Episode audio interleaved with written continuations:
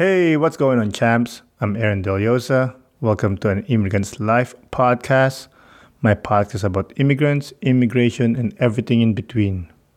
Another week, another opportunity to share an amazing story from another amazing immigrant. But before that, housekeeping. For the O Gs, thank you for your continued support. And for the new ones that are just joining our community, welcome and thank you as well. If you must know, you can follow us on Instagram and Facebook at An Immigrant's Life. You can listen to the podcast on YouTube or wherever you listen to your podcast. Also, if you or someone you know would want to come on and share their immigrant story, please do not hesitate to hit us up. You can contact us through the social media accounts I've mentioned on the top or through email at animmigrantslife at yahoo dot com. I'll be waiting and be expecting your messages. Now, let's talk about the episode. This week's episode is about a father that left his family to migrate to the Middle East so he may provide them a better life. Champs, wait till the guest reads his daughter's handwritten letter to him. It will make you cry.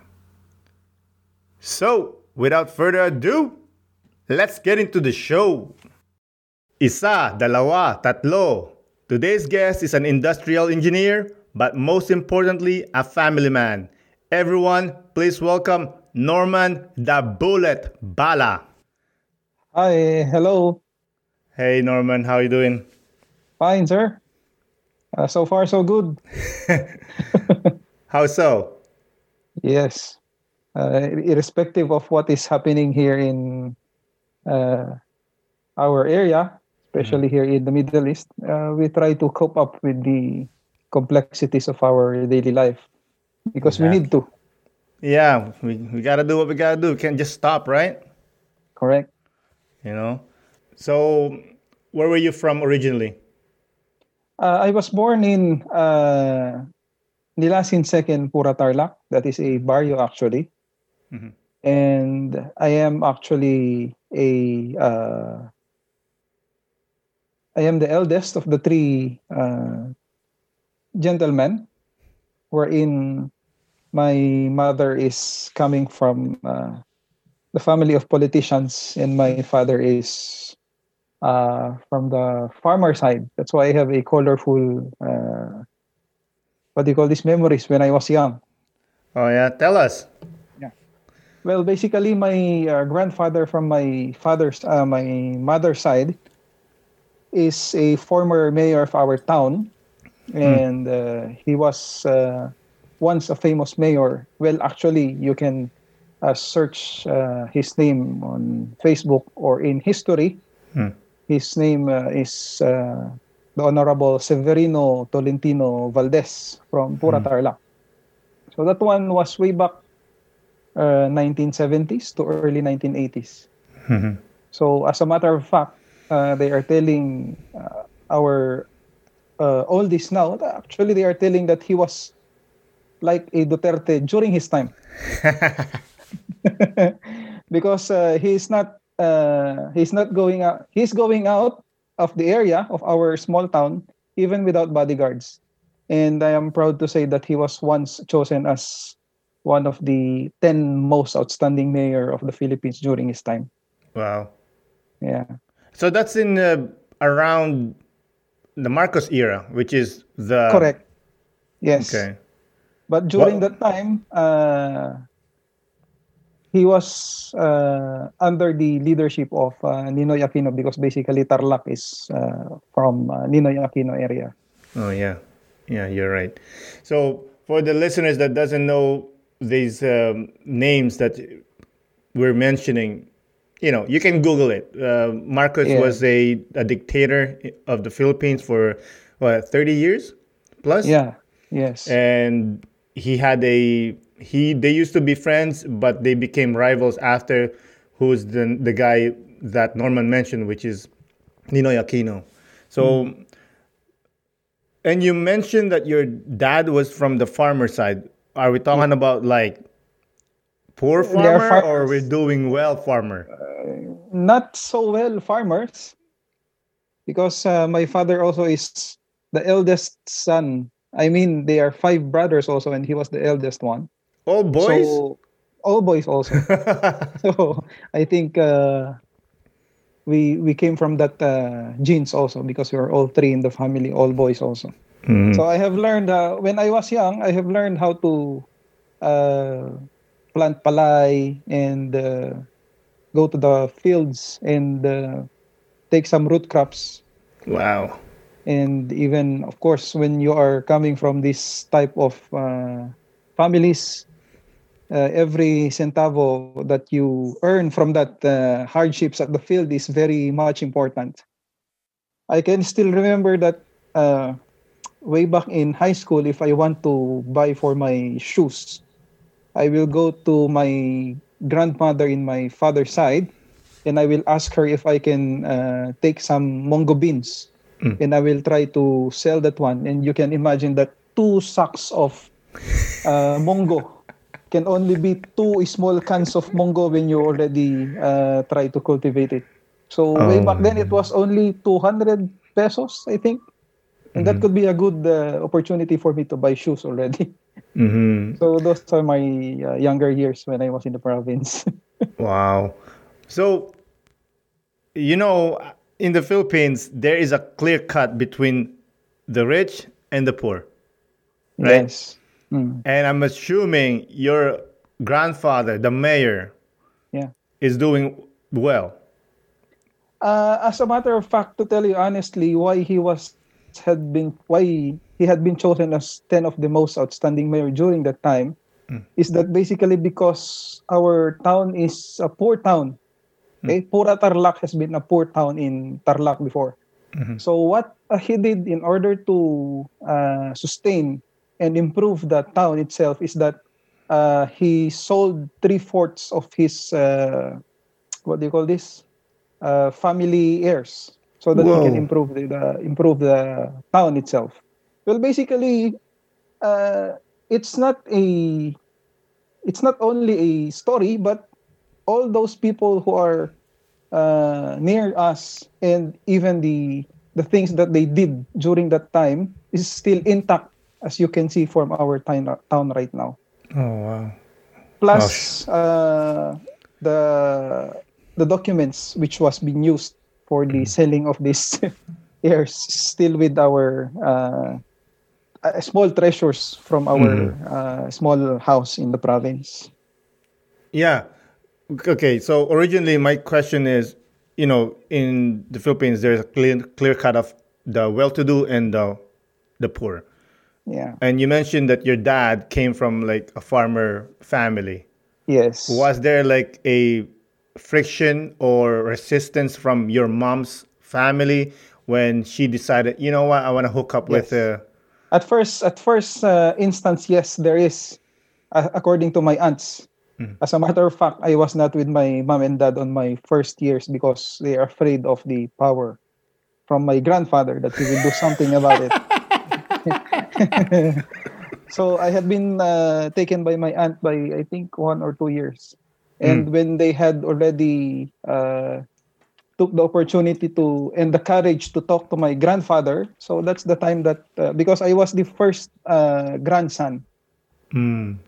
So... it took a while also, but eventually it became a uh, opportunity to become a unity of the fa- to, to have a unity of, for both of the families as well. Yeah, you're right. I mean, it's you're afraid to tell them like, hey, by the way, I'm with him now or I'm with her now. But once yeah. you present that baby, game yes. over. yes. All that heart that is made of steel will just melt. Yes. Especially during the time that my mom was, uh, she just finished uh, her college degree when I was born. Wow, shout out to your dad. Boy got game. God damn, man, that boy got courage, man. Yes.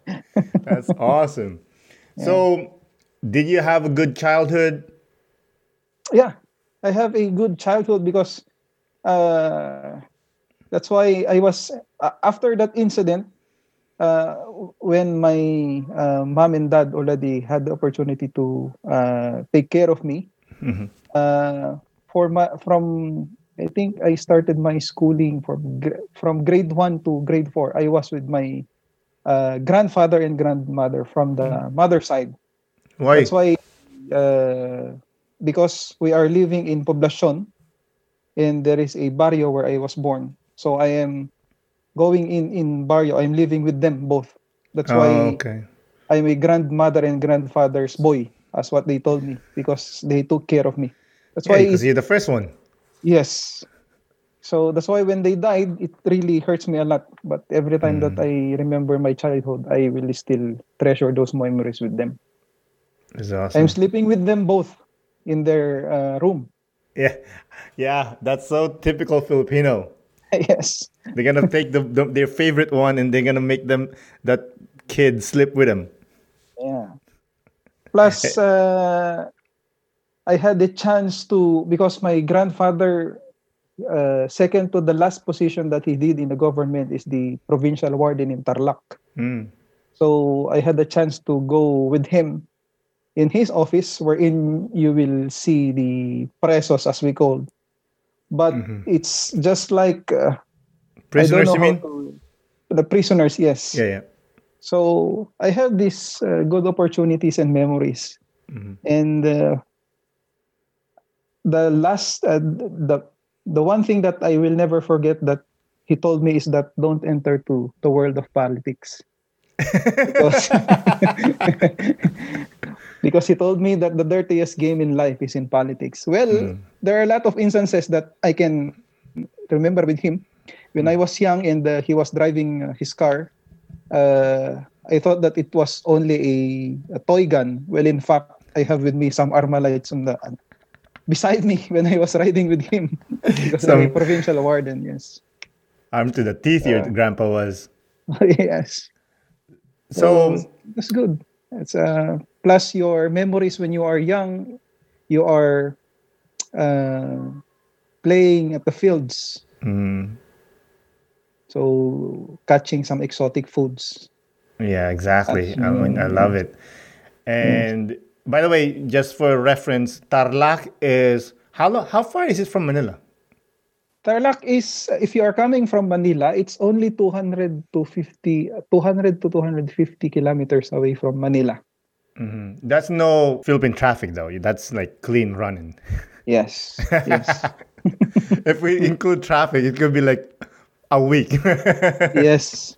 But now they have already opened this uh, Tarlac Pangasinan uh, ex- uh, La Union Expressway. Oh, okay. That's so awesome. If you are coming from Manila and mm-hmm. you are going to use that one, previously it might take you, yeah, as you told, maybe one week because of the traffic. But now, if you have your own vehicle especially, you mm-hmm. can only run that one for two hours, one, one yeah. one point five to two hours. Yeah, yeah you're right. Mm. So, was there in your family that followed your grandparents' steps, or he was like, no one's going to follow me? Yeah, he uh, one of my uncle followed his footsteps, but until uh, barangay only. Okay. No one has joined the national government already. Mm, why so?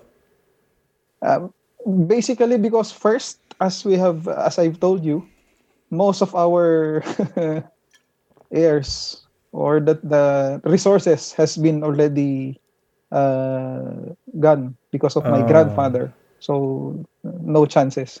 Because wow. I get...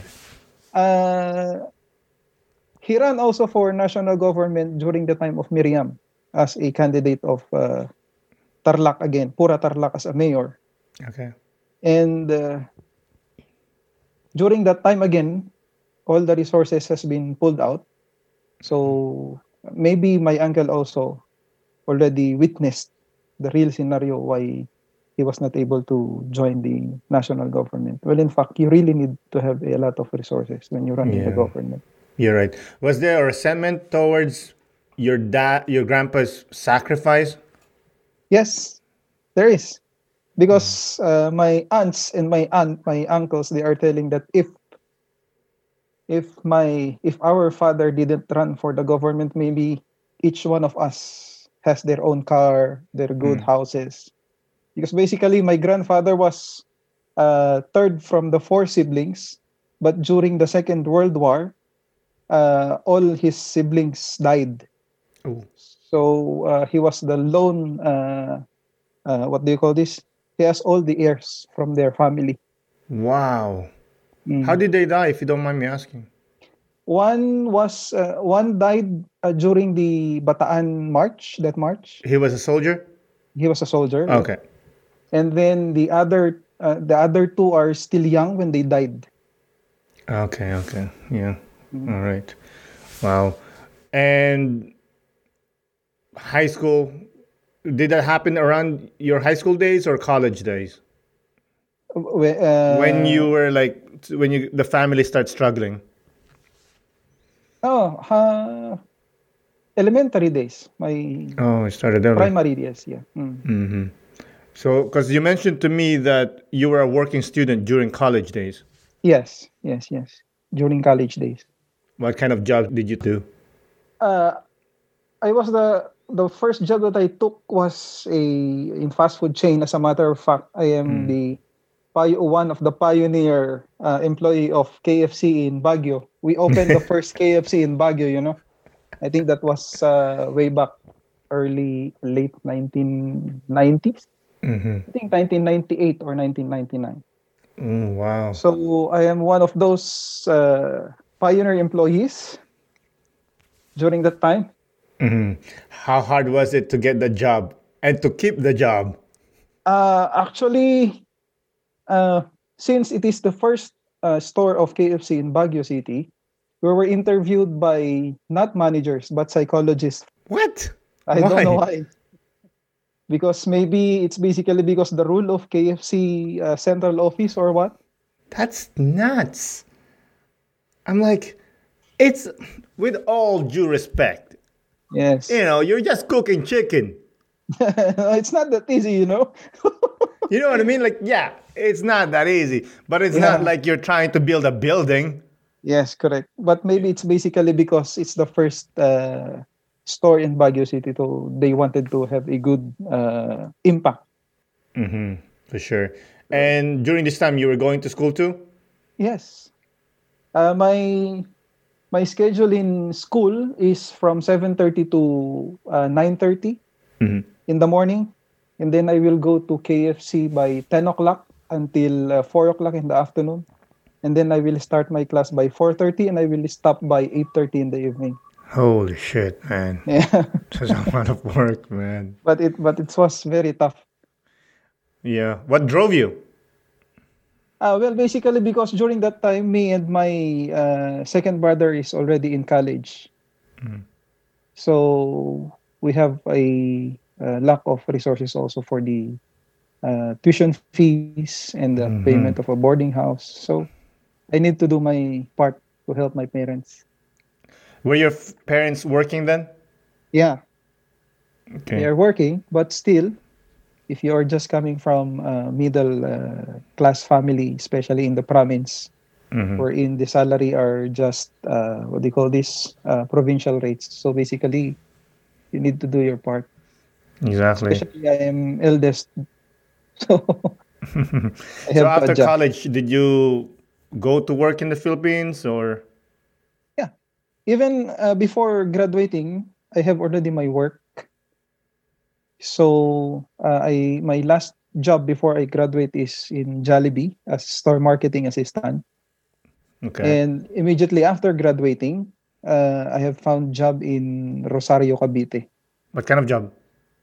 I am an assistant supervisor in a uh, woodworking entity. Okay. As a uh, as a matter of fact, that story is basically because uh, since I am a graduate of industrial engineer, so that is a production manufacturing. But uh, on the final interview, the interviewer is absent, so I was presented to the general manager, and there is an opening for uh, safety and health department. So I had grabbed the opportunity to enter on that venture, and maybe you won't believe me, I'm a graduate of engineering, but my first job is handling three nurses and three doctors as the supervisor of health department in the clinic. What made them decide like, oh, you know what, Norman's perfect for this position? No, it's basically because during that time, it was already December of uh, two thousand three. Mm-hmm. And unfortunately, uh, the person who is in charge on health department was not regularized, was not uh, having the opportunity to be permanent. Okay. And in the Philippines, when you say December and you are coming from this uh, uh, field of uh, work, occupational safety and health, there are a lot of reporting documents or mm. reporting requirements from the government. That's why you need to fill it up. So the general manager asked me, are you willing to be assigned first in a clinic to handle occupational health? And then eventually when you are uh, able to stabilize the system in uh, clinic or in occupational health, you will be transferring to uh, safety department. Mm-hmm. Well, it has a blessing in disguise because whatever I had uh, learned from that company is uh, my ste- was my stepping stone from where I am right now. Mm-hmm. That's awesome, man. Yeah, because there I have learned a lot, especially in occupational health. So the first like times that, uh, uh, like for example, during my time, I think the Dangerous Drugs Act of the Philippines was still new. So you have to formulate a uh, drug prevention and control team from your company. And I have learned that there are a lot of, uh, like for example, the uh, substance which is being controlled in the Philippines. I never knew that toluene, which is being used for painting, is a derivative uh, ingredient of shabu because it makes the shabu crystallize. Oh, so okay. This one you need to be con- you need to be these uh, substances need to be controlled. So you mm. need to register this one to the government. Okay. So, how old were you then? Uh, I was twenty-four. twenty-four. Did you have yeah. your family then, your own family, or you're still single? I'm still starting my family during that time. You were married or? Yes, yes. But no kids? No kids yet. No kids. Okay. And you were crushing, you were doing a great job, you were enjoying your job. Mm. What made you decide to migrate? Uh, after three years in uh, Rosario Cavite, I moved to Baguio. Okay. From there, uh, I was uh, employed again as a H S E personnel for, for uh, a government entity. What's from, H S C? Uh, or... uh, Health and Safety oh. Environment Officer. Yeah. Okay. And after one year, uh, I have decided to migrate here in Qatar. Oh, okay. One one quick question. Why did you quit that job that you like? Mm, first, it's basically because during that time, there has been a redundancy on the plantilla of the government, of the uh, company. And then, uh, of course, because of my... Uh, I have two kids during that time already.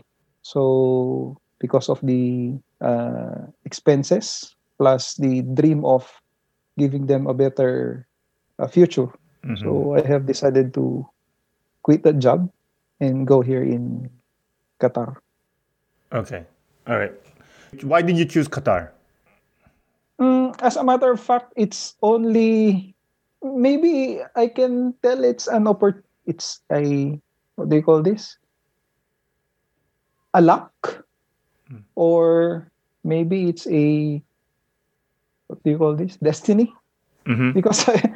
I just tried my uh, application through Jobstreet during that time. What's Jobstreet? Jobstreet, the website. Okay. I'm just submitting and submitting my uh, resumes or C Vs on jobstreet dot com during that time. And whoever comes first to call me, then uh, if the uh, bargain is good, then I had chosen it. I have opted Uh-oh. to... So it wasn't you chose Qatar. It was yeah. Qatar chose you kind of deal. Maybe, yes. Because I have applications in Saudi. I have some applications in Kuwait. Mm-hmm. But none of them returned the call. Mm-hmm. And uh, Qatar gave me an opportunity to talk to them. As mm-hmm. a matter of fact, uh, way back two thousand seven, the original plan is that I should be here by June two thousand seven. Mm. But during that uh, period, they are asking us to pay for some placement fee, something like that. Okay. And I asked the general manager who hired me that uh, instead of paying some uh, portion of the amount, could it be you who will be paying this amount by full, and I will, uh, can you just be cutting it as a portion, piece by piece of my salary? Mm. So he agreed also, but instead of coming here in Qatar by June, it went as far as October two thousand seven because of these issues, but still lucky. Yeah. How did you present it to your wife that you want to move to Qatar? Mm, it has been a very hard decision, well, mm. basically because my youngest during the time was only one year old, mm-hmm. and my uh, eldest is uh, three years old. Mm-hmm. Plus, uh, we are just renting and uh, we are living on our own in Baguio City. So there has been a lot of uh, discussion, and yeah, I can say that even up to now, if there are some times that we are having discussions, these these things are being brought up. I can imagine, man. Yeah, and it's, every time that I can remember those moments before I leave, it really hurts me a lot because mm. on my mind, although my kids are already grown up, they are still babies for me. Yeah. Yeah, but they'll always time, be babies for you. Yes, yes. You could be seventy and they'll be like whatever age, like let's say forty, they will yeah. still be always be babies. And mm. yeah, I understand obviously that, you know, you're missing, you missed their childhood, yes. them growing up. Yes. And but obviously you're making your sacrifice yeah. to be away from them, to give them a better life. Uh, have you had a discussion with them about, hey, I'm here doing all these sacrifices for you? Because you know mm-hmm. how some kids are, they don't understand that. They like, oh, ja- dad is being selfish. Instead of yeah. spending time with us, he decided to move away. Yeah. Actually, there is a, a letter coming from my uh, daughter. Oh, that's and awesome. I would like to share it with you because the one that we are discussing right now, yes, you are correct. There are some uh, kids who who cannot really comprehend or cannot really understand the sacrifices of their parents, why they have chosen to go away. Mm-hmm. But I am lucky that my kids can uh, uh, really understand. That's and awesome. Even I can share it with you, the yeah. the content, because I know that it could also be an opportunity for the uh, future listeners mm-hmm. that, of course, there are some, not some, but maybe there are also many kids who appreciate their parents who are going away, mm-hmm. although it might not be uh, obvious for them to show it, but they can always uh, put it in writing. Mm-hmm, for sure. Before you before you continue, I just want to say to the listeners that Norman's actually holding a piece of paper that yeah. his daughter wrote a letter, yeah. like old school. I love it. Yeah. So yeah, go ahead, do your thing. Okay. Yes. Dear Papa, we miss you so much. I may not be able to show it, but there was never a day that I didn't think of you, how you are doing, because I know it's hard for you. You never fail to be there for us, to make us smile, even if the days are dark for you. Thank you, Papa, for all your sacrifices. Thank you for putting our family above all. Thank you for being our Papa, because all that I am right now is because of your love and guidance. The world has been tough on you, but I have seen how strongly you face it with faith. Take care always, Papa. Stay strong. We love you so much. I just received this one yesterday. Yeah, thank you for sharing that. I mean, that's beautiful. Yeah. Uh, thank you for that.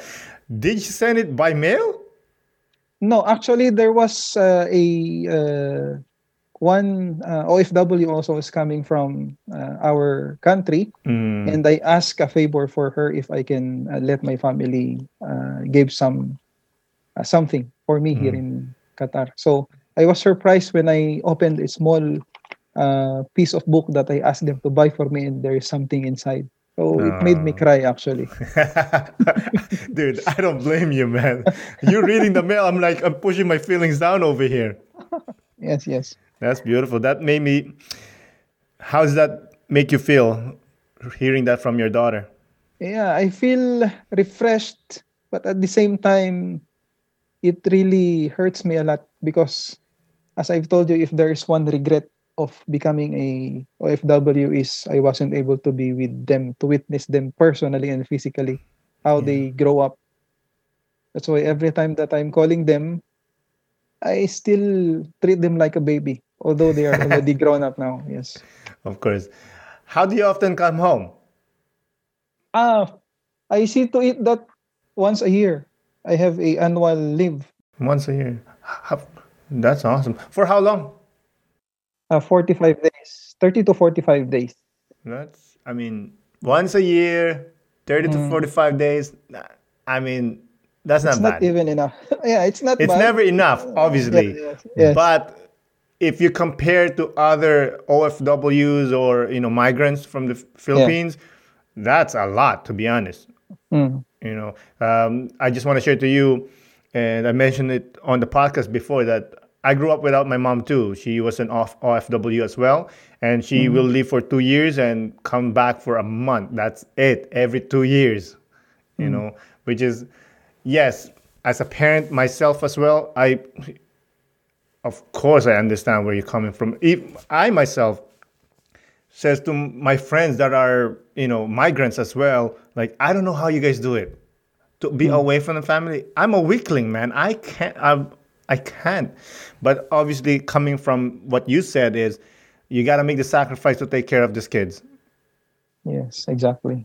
You know, so when you finally got that paper for you to move to Qatar and work. Mm.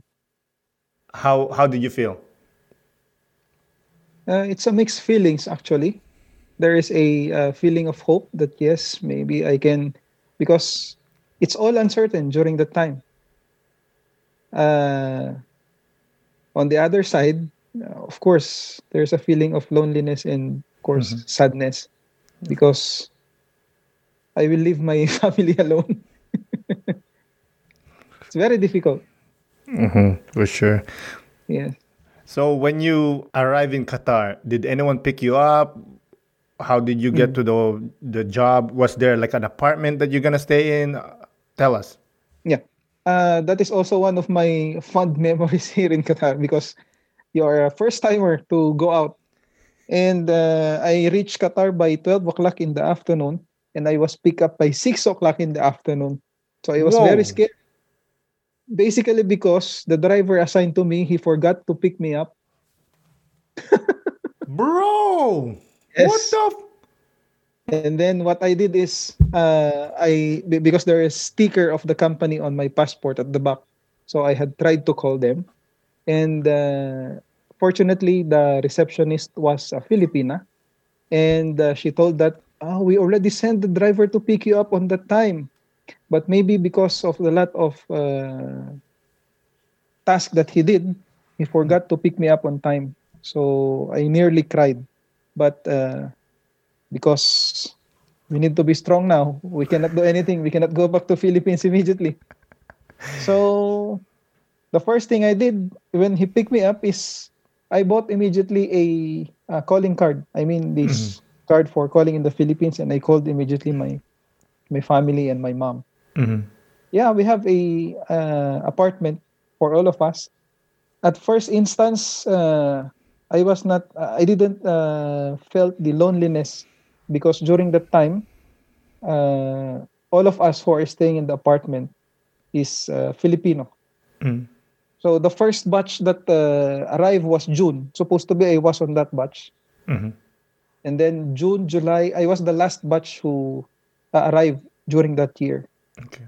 October two thousand seven. So, and then uh, in that apartment, they have seven uh, rooms, and in that room, uh, there are five members who are staying in, because it's a big room. Mm-hmm. So usually we call the we call these rooms as celda. So I belong to Celda Uno. But just for the listeners, Celda means prison cell. Yeah, it's a part of the prison cell, yes. Yeah. So, yeah, I was uh, provided with good hospitality. Mm-hmm. And uh, from there on, the rest is uh, history already. Mm-hmm. So, is there a reason, because I've had guests before that mm. told me this story, is there a reason that it's always the Filipinos are together and the other uh, ethnicity are together? Do, is there a time that they mix you guys? No, no.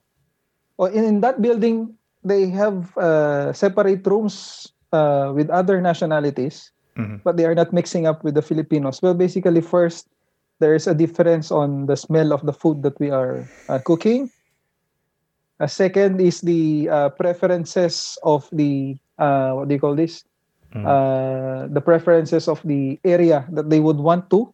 Say, for instance, for the living room, they want it to be uh, quiet and uh, less of people. But we as Filipinos, we are fond of getting together, isn't it? Yes, sir. So it's a different one.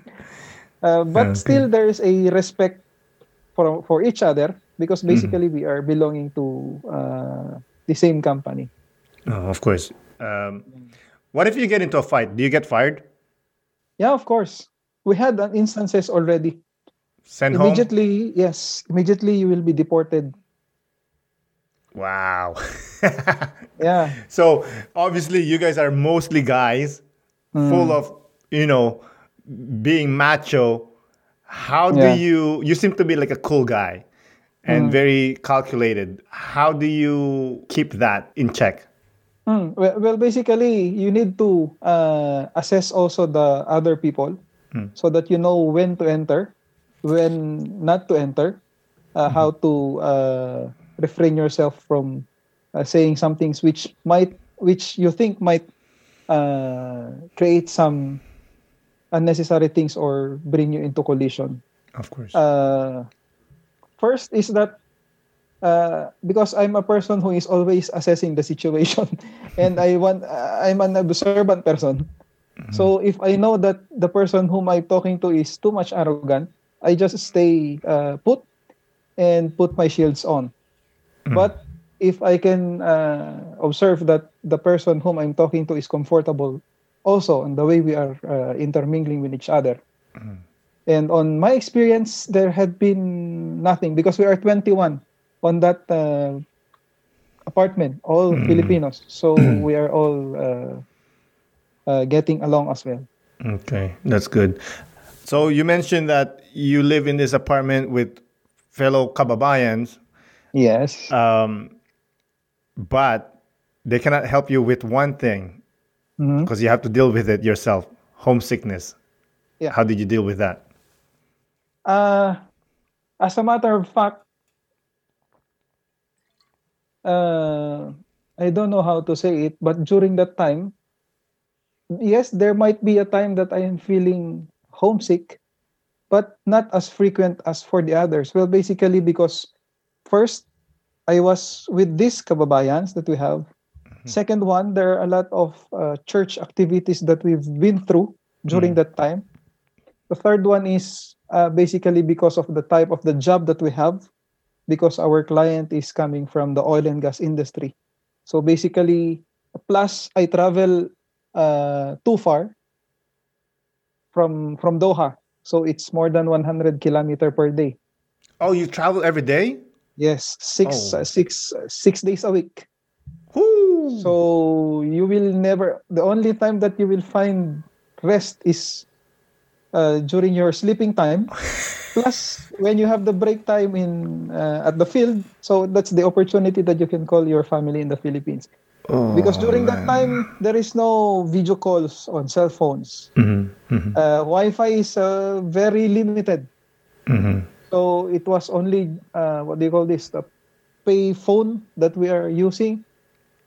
Uh, and then if you want to have a video chat with your family, you're going to go to computer shop and use the Yahoo Messenger. Wait, you said phone booth. There must be a lineup on that phone booth. Yes. Yes, there is. And uh, we have two types of phones here before, one for roaming and one for Qatar, because during that time there is no dual SIM phone. Ouch. So when you're using the phone booth, is there like a unwritten law of like, hey, you can only use it for thirty minutes? Ah, no. You well, can use uh, whenever? As, yes, as long as you are having the card or the coins. Yeah, I know, but you know what I mean? Like if you have like four hours worth of cards, yeah. I'm like, I yes. want to talk to my family too. Yeah, that is as long as you're the first one who goes there. Oh my God. But there are a lot of, of uh, phone booth here. Not only the phone booth, but there are some uh, individuals before on their home that they are doing these businesses. Mm. So it's either you go there late or you either go there uh, early in the morning. Okay. So this might be a sensitive topic to you, but mm-hmm. I'm going to ask anyway. Yeah. In your opinion, how does an average Qatar citizen look at migrant workers? Uh, for me, they are considering them as a partner rather than a slave. Discrimination will always be there, but here in Qatar, you cannot feel that one. Well, basically because first, they have high regards with our Filipinos. Not only to Filipinos, but for the other nationalities as well. Oh, that's nice. Because they know that when you say Filipinos, they are the first, uh, per, uh, they are the people who are first, uh, who are firstly, mm-hmm. they are very hardworking people. Second one is that they are professional. And third one, irrespective of their level in life in the Philippines, they know how to speak English fluently. Mm. So there are some parameters. That's why uh, you cannot really feel the uh, high discrimination here.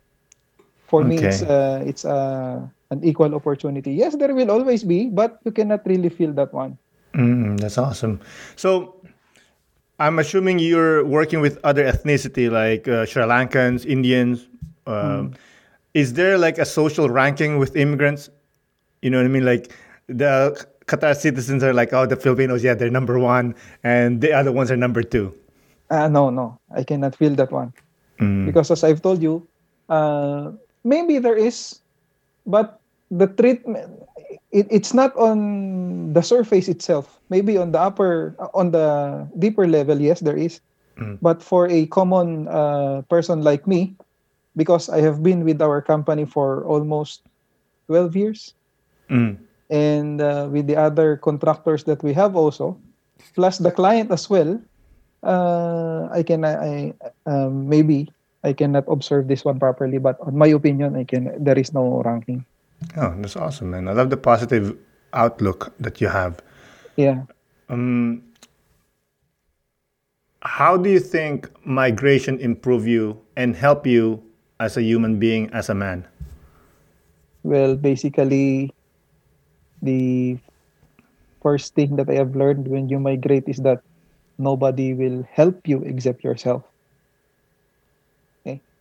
And uh, the second thing is that it helped me to be a more disciplined person mm. in terms of uh, how do you carry on the lifestyle that could change your life when you become a an immigrant, because mm. first, as compared before, you have the capability now to buy things. But uh, in a level of uh, discipline wherein you need to think twice with your financial capability. Mm-hmm. Even me, myself, uh, it was just only lately that I have learned this. Uh, but it's a great opportunity that, ah, yes, you need to have a more disciplined thinking when it comes to handling your financial, especially when you are uh, an O F W.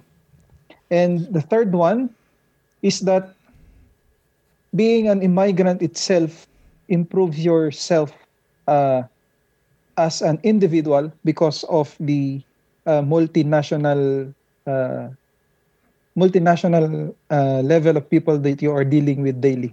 Mm-hmm. That's the best. Uh, I think that's one of the uh, core reasons that I can say that uh, this being an immigrant improved uh, me as an individual. This three mm. things. Well said. Well said. Can you apply to be a citizen in Qatar? We are not allowed to. No one can. no, uh, except uh, when you will marry a Qatari citizen. But basically, these are for for females only. But we, as uh, immigrants from Qatar, will only be as uh, residents, but hmm. you cannot apply for citizenship here. Okay. But is it possible, if you decide, and if obviously if you can afford it, mm-hmm. can you bring your family to Qatar and live? Yeah. Yes. Okay. How uh, come you haven't done that? Is there a reason, if you don't mind me asking? Yeah, it's basically because first reason is the financial, because the... the expenses of uh, taking kids here to study is very expensive. Mm-hmm. And then my kids now are all grown up. So they are already on the secondary s- secondary school. Mm-hmm.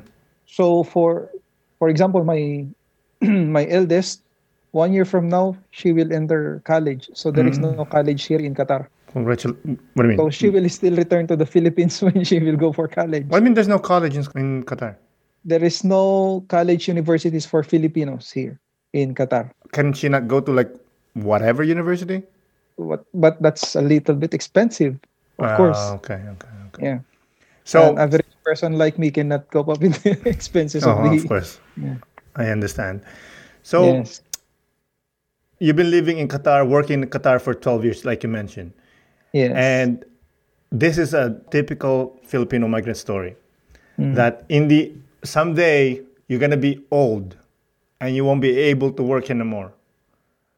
And most of them comes home without no backup, no business, no uh, investment, nothing. Mm. And most of them, unfortunately, end up being where they started. Yeah. How are you, is there a plan that you have placed that will prevent you from suffering from that faith? Yeah, actually, as I previ- uh, previously uttered a while ago, although it was late for me to start this one, especially on financial capability. Mm-hmm. As a matter of fact, I am studying right now also my master's degree in uh, business administration. Wow. It's my second term right now. And uh, I'll just give you a uh, backstory. And one of my research in uh, one of my subjects last sem is the finan- financial uh, capability and uh, what they call this, financial literacy of O F Ws. Mm. So I have learned from my research that uh, the financial literacy of an O F W is not dependent on the knowledge that they have. For example, you and I, we know the meaning of taxes, we know the meaning of investment, we know the meaning of debit cards and credit cards, mm-hmm. but we don't put this one into action. Okay? So this is the difference now. So there is a uh, very little relationship because of this. Mm-hmm. Now, uh, f- a few years back, uh, I have decided to enter into social, uh, what do you call this? Uh, social investments. So if mm-hmm. yeah, maybe I, I you asked me a while ago if there are some instances that I want to promote is that all of W's now should uh, venture onto these types of investment because basically it will help you a lot. So these are the things that I'm doing right now. Uh, first, I am trying to build up my emergency fund mm-hmm. because what I have learned is that these emergency funds should be at least Uh, six months equal to your salary, or yes, nine months equivalent to your monthly expenses, something like this. Yeah. And then I uh, I also put some investment in Pag-ibig M P two. Okay. So it's a good opportunity also. Plus, uh, me and my uh, wife, we have an investment in cooperative in the Philippines. Oh, that's awesome. That's good. I, I, I'm glad that you have those, and I'm glad that you are arming yourself with this knowledge because, like I said earlier, like Filipinos, they just like ubos biyaya, mm. you know. Uh, it means they'll just spend and spend without thinking. Yes, correct. Yeah. And I have learned from mistakes from the past also. I have been like that before. Those are the best ones. Yes. He'll correct you hard, man. That's like Manny Pacquiao's left hook. Correct. That's awesome. Yeah. So, how do you see yourself? Are you gonna Are you gonna stay in Qatar for longer, or are you planning to immigrate to a different country? What's your end goal? Uh, my my second home is already here in Qatar. Mm-hmm. So, job-wise, our company, from being a baby, now it's already an adult. So I have been with them because we started the company as well. Mm-hmm. I was one of those uh, new employees way back two thousand seven. Wow. So uh, it had gone through a lot of hardships also. So being a loyal employee to them, as long as they still need me, plus the fact that my kids are going to their uh, college years in a couple of years from now. Mm-hmm. So my... I can foresee myself at least staying five or six more years here because basically my, my kids are going for college. Okay. And I hope that during that time, I would have the uh, enough resources to uh, go back home in the Philippines for good. Of and start course, a business? I don't want to be, yeah, to tar- start a business. Mm-hmm. That's the also reason why... What, a Mungo business? I, uh, a Mungo business, yes. Whatever, as long as uh, it could be a good business for us in the Philippines. That's why, that's the also reason why I'm studying my master's degree in business administrations, basically mm-hmm. of that purpose also in the future. Very impressive, very impressive. Listen, Norman, it's it's been such a pleasure.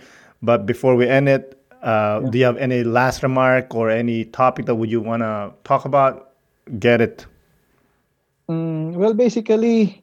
Uh, It's a great opportunity, first of all, to uh, be with you this time. And for all the O F Ws right, like me, uh, I know these trying times is uh, hard for all of us. But uh, let's keep moving. Mm-hmm. I know they, we have a lot of uh, pressures in our own life, and we have different reasons why we are here. Mm-hmm. But uh, we have to arm ourselves with the discipline that we need to. And of course, to always seek for God's enlightenment in everything that we do. Because as uh, as I've told a while ago, nobody can help yourself here except yourself only. So we always have to cling to the uh, faith that we have in our uh, confidence that God will never forsake us in the end. Plus mm-hmm. with our family and loved ones also. Damn right. Yeah. Wise word from a wise man. Again, Norman, thank you. I really do appreciate it for your time and your knowledge that you have shared to us. Thank you very much for this opportunity that you have given to me. Mm. And I hope that uh, our listeners uh, had something to uh, gather on these uh, situations or the things that we have uh, talked about. Mm-hmm. And uh, congratulations, sir, for this one. And uh, continue to do the good deeds for our fellow kababayans. Thank you, sir. Have a good evening. And have a good evening. Uh, good evening also, sir. Thank you. Bye. God bless. Again, Norman, thank you for coming on the podcast. I really do appreciate it. Thank you, listeners, for listening. This is Aaron Deliosa for An Immigrant's Life. I'll see you guys later.